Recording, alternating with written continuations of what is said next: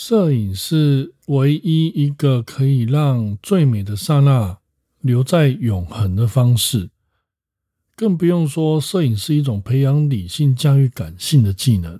所以啊，如果你想要入坑的话，基本上这一条就是不归路。那我们的人生呢？基本上你投胎了，呃，不然的话你应该也不会听我这一集音频。这条也是一条不归路。因为啊，我们都完全无法回头，没错，就是这个样。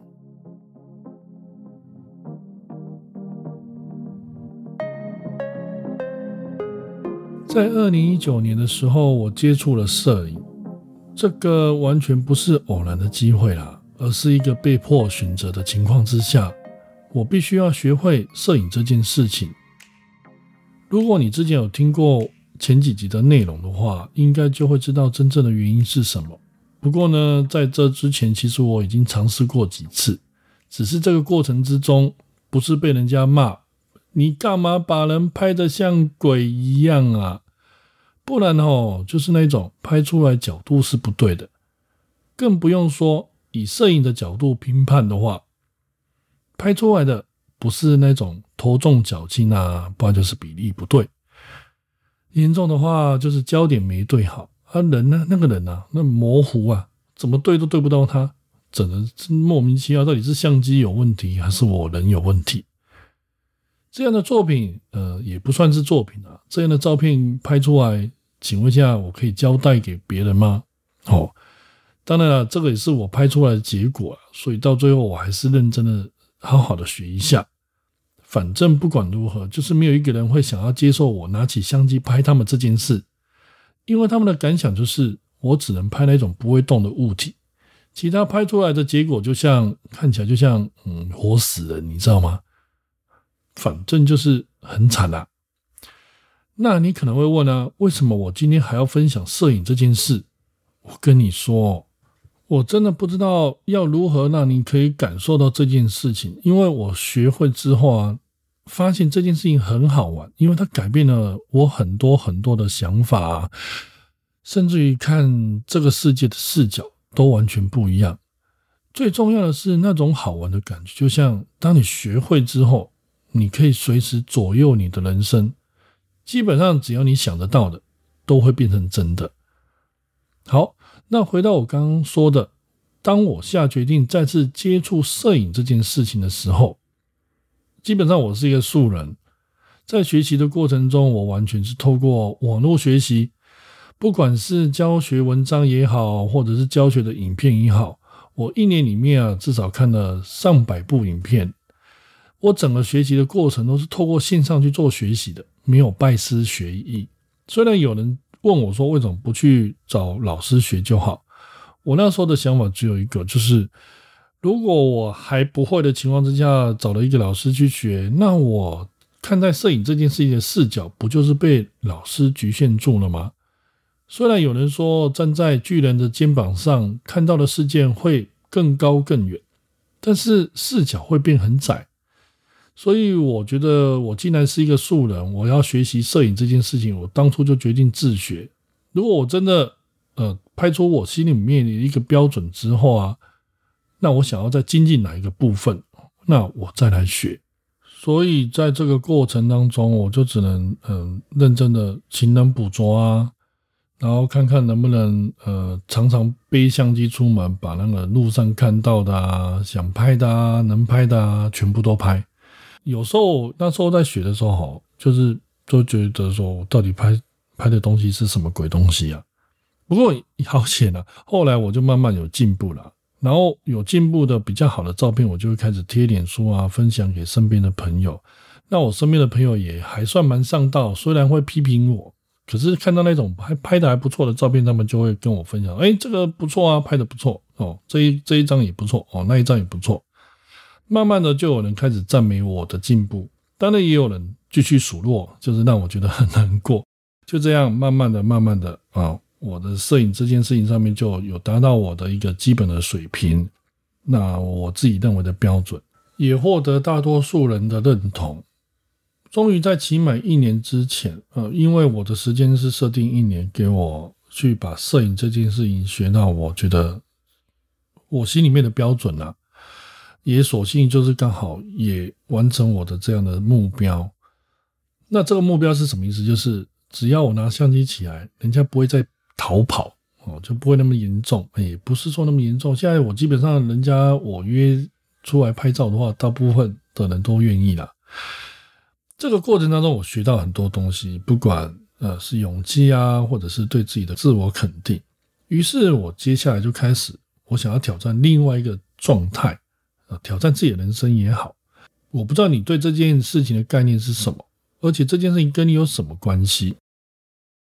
我跟你说，真的有很大的关系。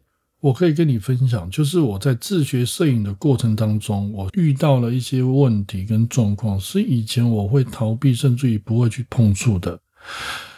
第一个最重要就是我必须要挑战我的懒惰。讲到懒惰啊，我曾经听过一段话，我不知道你有没有听过，他是这么说的。这个世界上没有人不会成功，唯独只有一种人不会成功。你知道是什么人吗？他下面就是写，那就是拥有懒、怕、烦。只要有这样意志的人，基本上成功跟你就会有一点距离。好，那我们接下来讨论一下这三个字。那你觉得什么叫做是懒？我是这样解释的，我不知道你可不可以认同。那就是说，跟做之间的距离，这个应该不难理解吧？你想想看，身边的人或者是我们自己也好，是不是有时候可能会承诺某些人做某些事情？那如果这些事情需要花很大的精神，或者是需要很多时间去完成时，你会发现哦，我们这样的一个心理状态，或者是对方这个也会有一个状况就会产生。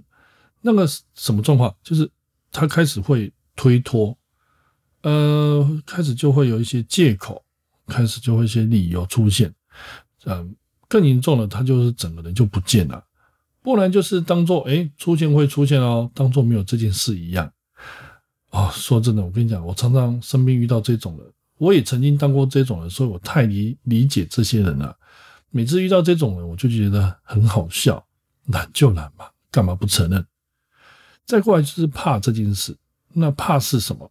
哦，很多人就是会怕自己做不到，所以他对你今天跟他约定的事情，他就会不想要去承担，甚至于有一些会会害怕自己做不到、做不好，所以他就也不敢跟你承认他实实际的状况是这个，然后不然就是认为自己办不到，哦，想都不敢想。简单来说，就是一个对外没勇气、对自己又没信心的人。这种人基本上都会是有所谓的那种，哦，我前一集刚好讲过，就是那个自卑感情节啦，很容易会找借口来逃避自己的人生课题。最后一个呢，就是烦。什么是烦？烦这个字就是情绪嘛，就是情绪容易不好。会这样的人哦。不管是对别人或对自己都会啦，就是莫名其妙就发发脾气啊，或念念人家。最容易就是莫名其妙开口先说别人的不是，或者是开始数落别人。那为什么他们要先这么做？因为哦，他们会认为哦，说话大声就赢。简单来说，呃，实际上就是逃避自己的责任啊，没有为什么，就是情绪失控啊，这是控管有问题的人嘛。最严重的话，他们还会情绪勒索他人，这种哦最要不得。唉，算了，反正尽量不要遇到这种人了。第二个就是要跟你分享我透过摄影学到的另外一件事情，就是视角问题。我们都知道，摄影器材里面有那个，就是镜头里面有分广角镜跟长焦镜。广角镜可以拍比较多的构图元素。不过也容易拍到一些杂物啊，比方说你现在要拍这个人，那他身边就会一些杂物，你必须要站他近一点，把那些杂物就是去除在外。长焦镜的话，就是可以拍的比较远啊，视觉效果就是有点类似特写构图或特写的镜头，大部分都是拿来拍鸟啊，或者是拍月亮啊，就是你看起来那个照片就是比较容易让人家感觉到就是专注视角。像我就喜欢用广角镜的视角来看待我整个呃，不管是在成长的过程或学习的过程，因为虽然可能会看到很多的一些嗯事件在我身边，但是相对的也会看到比较多的细节。在人生规划的时候，我就喜欢用长焦镜了哦，因为为什么？虽然看到的元素比较少，但是相对的，我也可以把我的能量啊集中在那个规划。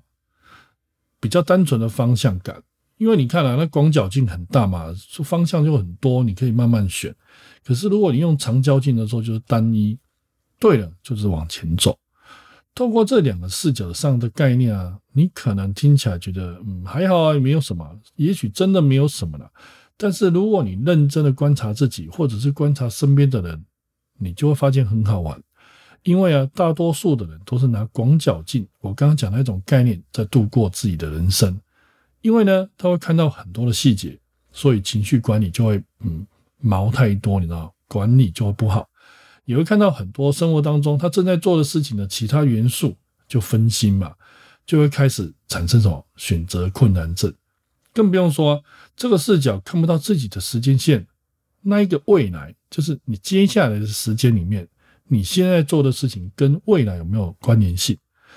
这样的人你会发现他们有一个特性哦，就是不是每天抱怨日子难过呢，就是抱着那一种啊，好像天下来都不关他的事情，非常极端。一个是整天超凡哦，一个是若无其事。没错，这就是广角人生。这也是大多数的人都要求自己，呃，常常我们都听到要活在当下，要活在当下哦。大部分人都叫我们活在当下。但是，如果我们只用一个视角的话，不就没有选择了吗？所以，为什么我今天才要跟你分享另外一件事情？那就是我们应该还是需要使用长焦视角。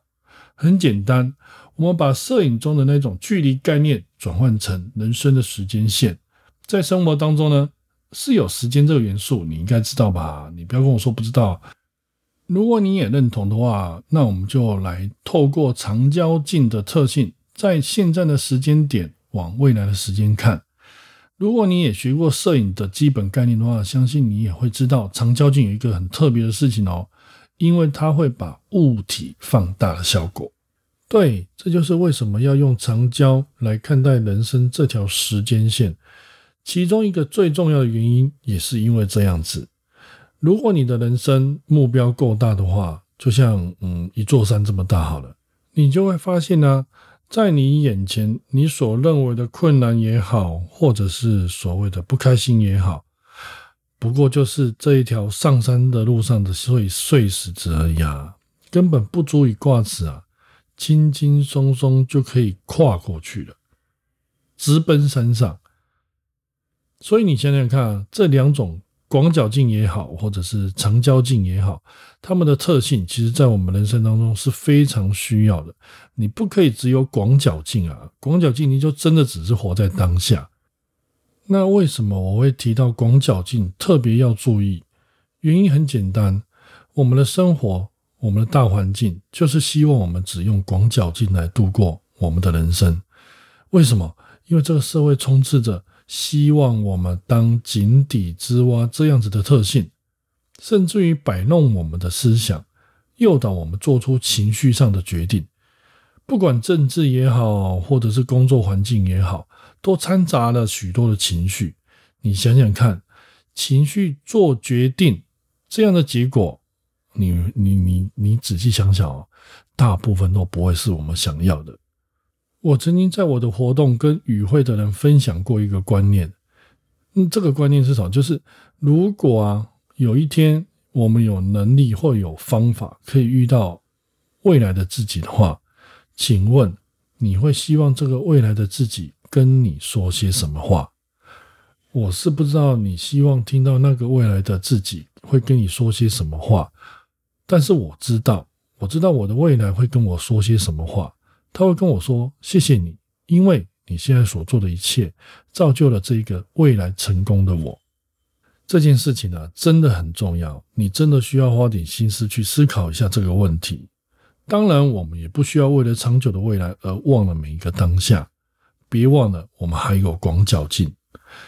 把现在正在进行或者是正在做的事情调整一下角度，配合长焦镜，因为我们要知道我们要去的方向在哪里，这个时候就需要长焦镜啊。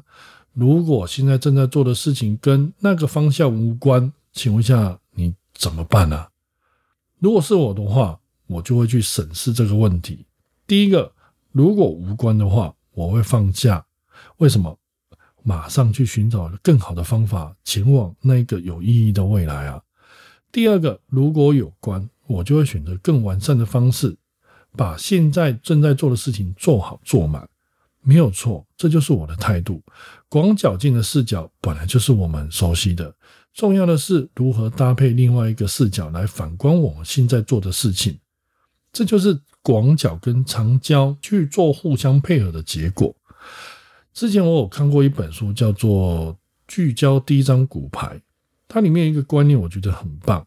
他认为我们应该要提早规划最少五年内的周期计划。为什么？因为第一个要定的不是你面前这张骨牌，第一个要定的是我们的方向，就是一个五年的时间周期的情况之下，你希望这样的结果是什么？再逐步的往前推算，我每一年的完成的目标应该是什么？在今年应该完成的是什么？在这个月我应该完成的是什么？在这一周，我应该完成些什么事情？更不用多说，我今天要做好哪些内容？我现在应该要做好什么？这本书的内容真的很棒，整个完整搭配了长焦视角跟广角的视角。最后要提醒你一件事情，就是别当真的只有活在当下，就像认真的推倒第一张骨牌，认真的推，一直推，推，推。如果过程当中没有抬头仰望，看着未来那个方向的话，你能确定你推到最后一张骨牌的时候，你要去的地方跟你真正到的地方是一样的吗？真心要记得这件事。我每天在殡仪馆里面工作，看着太多人喊着后悔的声音。试问你跟我，我们都还在人间，请珍惜我们还有机会跟时间可以规划。